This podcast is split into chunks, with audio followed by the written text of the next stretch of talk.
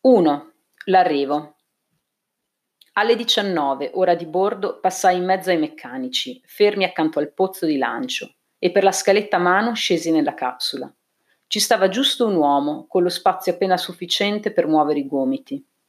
Una volta avvitata sulla paratia la bocchetta del mio sistema pneumatico antiaccelerazione, la tuta si gonfiò e da quell'istante non potei più fare neanche il minimo movimento. In posizione retta, anzi, direi sospeso in un cuscino d'aria, ero tutt'uno con lo scafo. Alzai gli occhi e vidi attraverso il vetro dell'oblò la parete del pozzo e sopra la faccia di Moddard. Subito quell'immagine sparì, scese il buio, si era chiuso lo schermo di protezione. Intanto gli inservienti stavano sistemando il cono antitermico. Udii 8 volte il fischio degli avvitatori elettrici che stringevano i bulloni, poi il sibilo dell'aria che sfuggiva dagli ammortizzatori raggiunta la pressione di esercizio. La mia vista si stava adattando all'oscurità. Cominciavo a intravedere il quadrante verde-azzurro dell'unico indicatore presente nell'abitacolo. «Pronto, Kelvin?» risuonò negli auricolari. «Pronto, Moddard», risposi. «Non devi preoccuparti di niente. Della manovra si occuperà la stazione», disse. «Buon viaggio». Prima che potessi replicare, udì uno scricchiolio e la capsula tremò. Tesi i muscoli istintivamente, ma non accadde nulla. «Quando si parte?» chiesi, mentre udivo un rumore simile a quello dei sassolini che colpiscono un tamburo. «Sei in volo, Kelvin? Buona fortuna!» mi giunse chiara la voce di Moddard. Prima che me ne rendessi conto, si aprì una fessura nello schermo di protezione, all'altezza dei miei occhi, e finalmente scorsi le stelle. Cercai di rintracciare l'alfa dell'acquario verso cui si allontanava il Prometheus, ma non riconobbi alcuna costellazione. In quel settore della galassia il cielo non mi diceva niente. Quello che vedevo al di là del vetro era solo uno sciame di stelle sfavillanti ma anonime. Attesi che ne comparisse una più grande delle altre, ma presto non potei più distinguerle. Ad una, tutte impallidivano fino a svanire, si confondevano in un'unica macchia rossiccia e luminosa, la sola indicazione del tratto che avevo già percorso. Rigido, avvolto nel cuscino pneumatico, volavo nello spazio a una velocità vertiginosa, ma mi pareva di essere fermo. La sola sensazione che tradiva il passare del tempo era il calore che aumentava, lento ma inesorabile.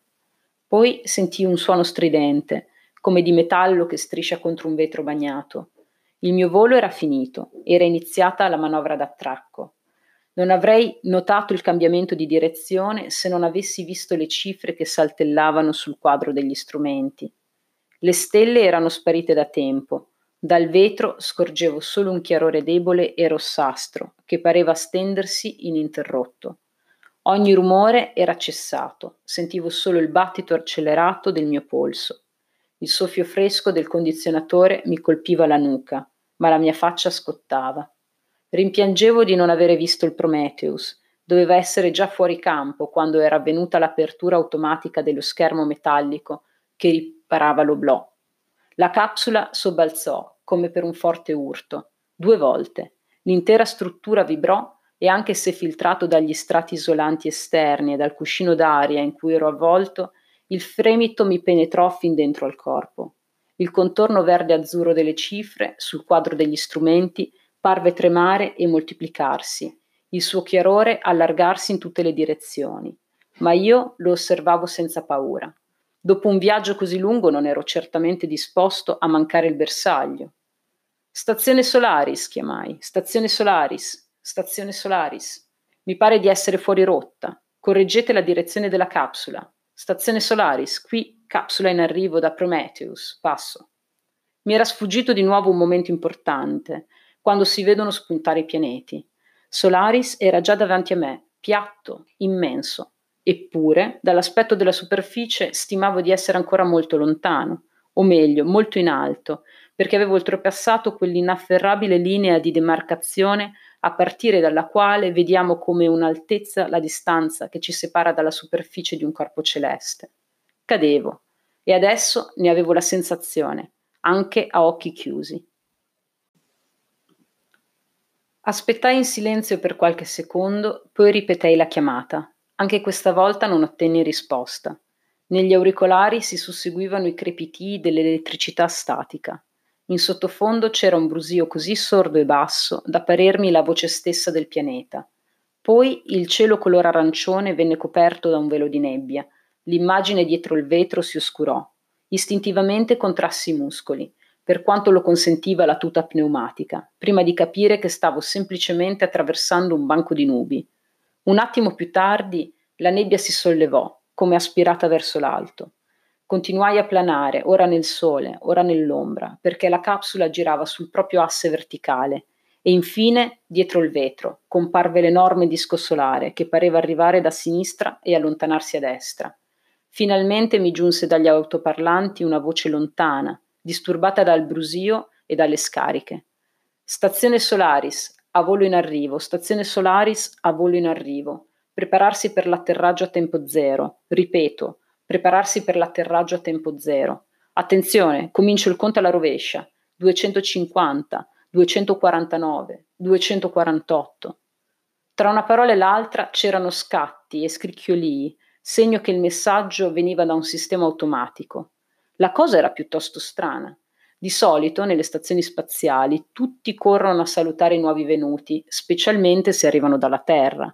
Non ebbi il tempo di riflettere perché il sole, che fino a quel momento si era limitato a girare attorno a me, si spostò all'improvviso e comparve ora a destra, ora a sinistra, come se danzasse sull'orizzonte del pianeta. Io dondolavo come un pendolo, mentre la superficie del pianeta, coperta di solchi violacei e neri, si alzava davanti a me come una muraglia. La testa mi girava, ma scorsi ancora un disegno a scacchi verdi e bianchi, il reticolo di avvicinamento alla stazione. All'esterno della capsula si staccò con uno schiocco la lunga collana dei paracadute, si aprì con una serie di strattoni e il rumore che si accompagnò a quelle manovre mi ricordò in modo irresistibile qualcosa di assolutamente terrestre. Dopo tanti mesi udivo di nuovo il fischio del vento. Da quel momento in poi tutto si svolse molto in fretta. Fino ad allora avevo avuto la sensazione di cadere, ma ora ne ebbi la prova visiva. La scacchiera verde e bianca si ingigantì di colpo. Vidi che era dipinta su uno scafo argentato, scintillante, a dorso di balena, coi fianchi irti di sottili antenne radar. La colossale costruzione metallica, forata da vari fili di portelli scuri, non posava sulla superficie del pianeta, ma rimaneva sospeso a mezz'aria e proiettava sullo sfondo scuro un'ombra ellittica, di un nero ancora più intenso. Al tempo stesso riuscì a distinguere i solchi marrone dell'oceano, che parevano in lieve movimento. Le nubi si alzarono di colpo, contornate di un accecante bordo scarlatto, in un cielo che si mostrava negli interstizi lontano e piatto, grigio e livido. Poi tutto sparì, la capsula rotolava su se stessa. Con un ultimo strattone tutto si raddrizzò. Dalla stretta apertura del mio oblò tornai a vedere l'oceano, e le creste delle onde mi parvero brillare come argento vivo. Con uno scocchio i cavetti e gli anelli del paracadute si staccarono e volarono via lontano, sopra le onde, portati dal vento. La capsula dondolò dolcemente, con il movimento al rallentatore che gli imponeva il campo magnetico artificiale attivo, e scivolò verso la stazione. L'ultima cosa che riuscii a vedere furono i ponti di lancio e le antenne paraboliche di 2 radiotelescopi, saldamente fissate ai tralici d'acciaio. Con un terrificante clangore metallico che riverberò a lungo attorno a me, la capsula si immobilizzò. Un portello si aprì e con un ultimo suono stridente il mio veicolo terminò il viaggio. Dalla cabina di comando mi giunse la voce meccanica del sistema automatico di guida. Stazione Solaris, 0, 0, atterraggio della capsula compiuto, fine. A 2 mani provavo una vaga oppressione al petto e sentivo gli intestini come un peso spiacevole. Afferrai le manopole e staccai il contatto. Si accese in verde la scritta Terra e il portello della capsula si aprì. Il cuscino pneumatico premette contro la mia schiena e mi spinse fuori, costringendomi a fare un passo in avanti per non cadere. Con un leggero sibilo, simile a un sospiro di rassegnazione, la tuta espulse l'aria dei tubolari. Ero libero. Mi trovavo entro un'enorme volta di metallo argenteo, alta quanto la navata di una cattedrale. Lungo le pareti scendevano fasci di tubazioni colorate, che poi sparivano in bocchettoni circolari. Sopra di me i canali di ventilazione ruggivano per aspirare i residui velenosi dell'atmosfera del pianeta, filtrati durante l'atterraggio. Mi girai, come un bozzolo vuoto, la capsula a forma di sigaro posava dritta in una coppa sorretta da un'intelaiatura d'acciaio. Lo scudo di protezione che si era bruciato durante il volo era adesso marrone scuro. Scesi lungo una stretta rampa. Il pavimento era coperto di una plastica robusta e spessa, che però lasciava nudo l'acciaio nei punti di maggiore passaggio, dei carrelli che portavano i razzi. Improvvisamente i ventilatori si fermarono e cadde un silenzio totale. Mi guardai in giro, attonito, aspettandomi di veder comparire qualcuno, ma non vidi segno di vita. Solo una freccia fluorescente accesa che segnalava la corsia mobile. Era già in movimento. Vi salì e mi lasciai portare via. La volta della rimessa scendeva con una bella linea parabolica fino al lungo corridoio. Nelle rientranze di questo erano accatastati mucchi di bombole di gas compresso, manometri, paracadute, casse e altri oggetti, sparsi in disordine a mucchi. Il nastro trasportatore finiva in una rotonda dove si aprivano numerose porte in fondo alla galleria. Laggiù c'era un disordine ancora maggiore. Un liquido oleoso formava una pozzanghera sotto una catasta di bidoni. L'aria era impregnata di un odore forte e sgradevole. Le orme oleose di colore che avevano evidentemente calpestato il liquido si allontanavano in varie direzioni. Fra i bidoni c'erano rulli bianchi di banda perforata, carta straccia e rifiuti di ogni genere. Si accese di nuovo una segnalazione verde che indicava la porta centrale. Al di là di questa partiva un corridoio stretto in cui sarebbero passate a stento due persone affiancate. La luce scendeva da oblò circolari che guardavano il cielo. Ancora una porta a scacchi bianchi e verdi era socchiusa. Entrai. La cabina emisferica aveva un'unica grande finestra curva, panoramica, attraverso la quale si vedeva il cielo coperto di nuvole rossastre. In basso le onde scure si inseguivano in file silenziose. Alle pareti era fissato un gran numero di scaffalature, piene di strumenti, di libri, di bicchieri, con il fondo incrostato, di termos polverosi. 5 o 6 tavolini metallici a rotelle poggiavano sul pavimento macchiato e, fra loro, alcune poltroncine afflosciate. Una sola era debitamente gonfia, con lo schienale inclinato all'indietro. Vi stava seduto un ometto magrissimo, con la faccia bruciata dal sole. La pelle si squamava sul naso e sugli zigomi. Lo riconobbi. Era Snaut, un cibernetico assistente di Gibarian.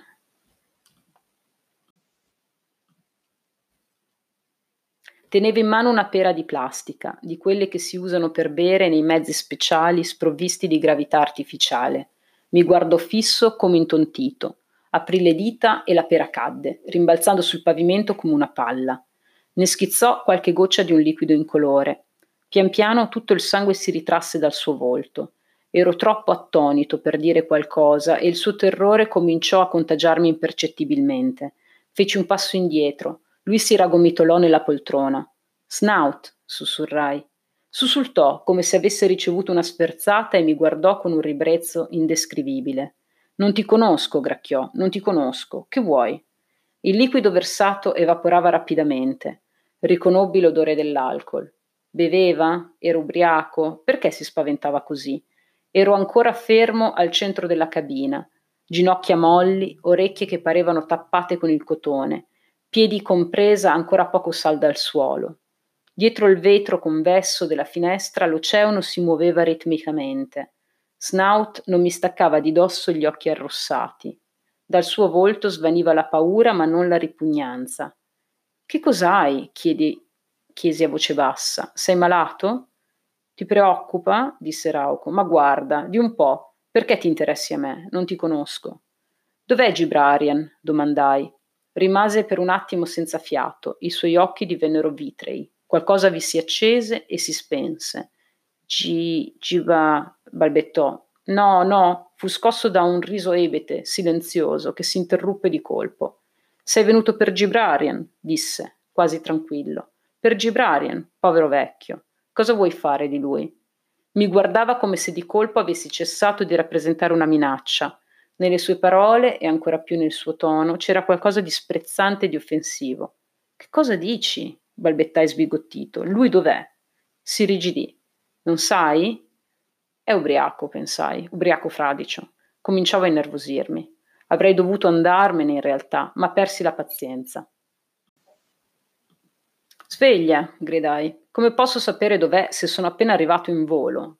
Che cosa ti prende, Snaut? Rimase a bocca aperta, nuovamente senza fiato, e i suoi occhi furono percorsi da un lampo improvviso.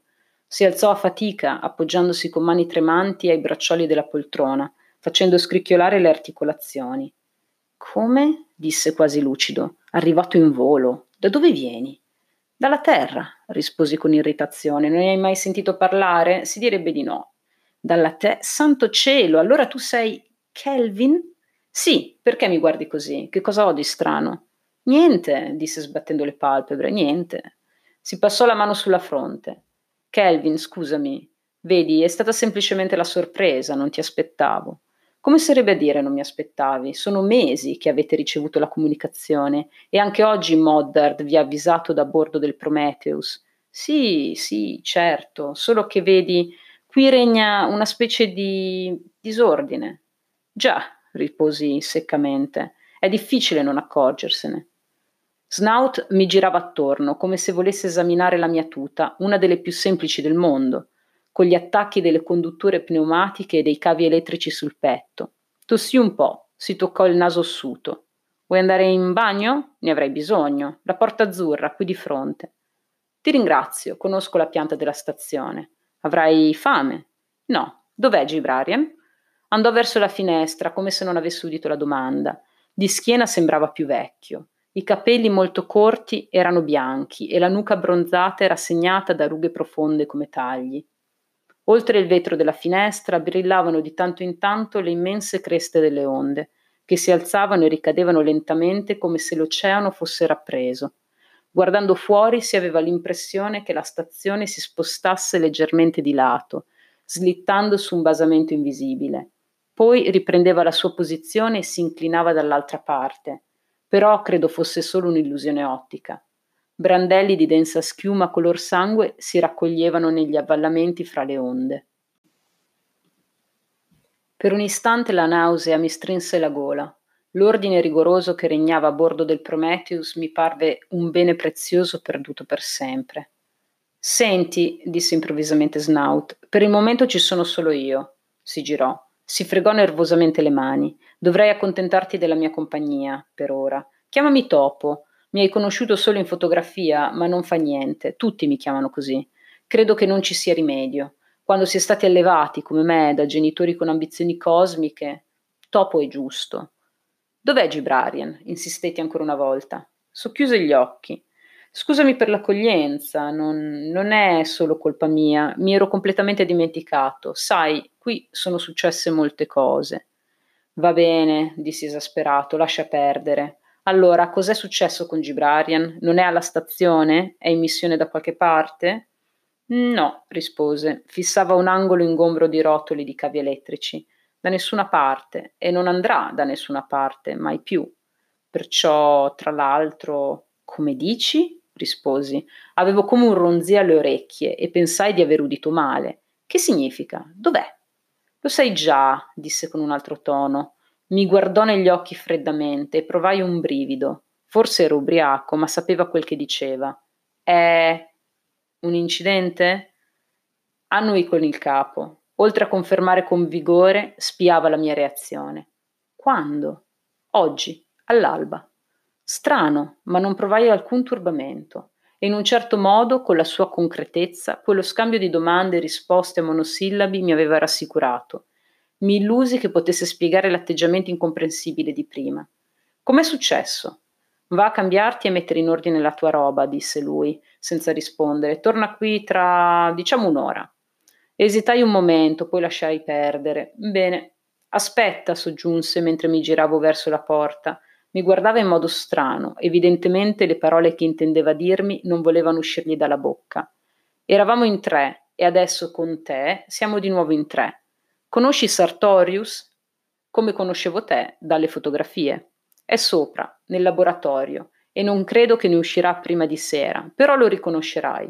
Ma se tu dovessi vedere qualcuno... voglio dire, non me e non Sartorius, capisci? Allora che cosa? Chiesi.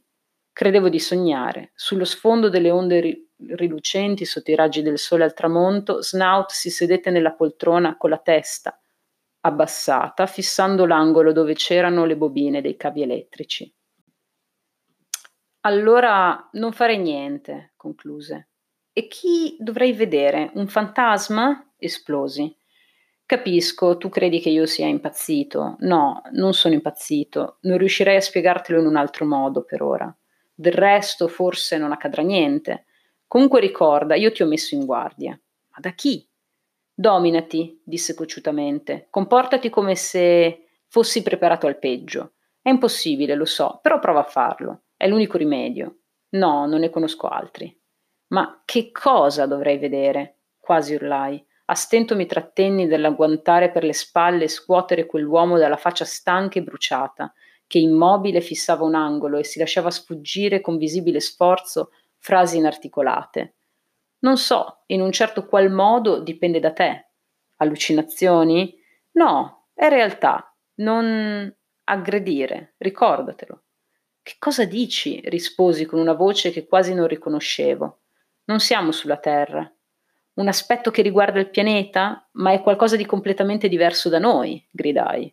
Non sapevo come distoglierlo da quella fissità incantata che pareva dipendere da qualche sua agghiacciante assurdità. Perciò è ancor più terribile, confermò a bassa voce. Ricorda, sta attento. Che cosa è successo a Gibarian? Anche ora non rispose. «Che cosa fa Sartorius?» insistetti. «Tu torna tra un'ora». Mi voltai e uscii. Aprendo la porta lo guardai ancora una volta. Sedeva raggomitolato, col viso tra le mani, con i pantaloni macchiati, immobile. Soltanto allora mi accorsi che sulle nocche delle mani aveva del sangue raggrumato.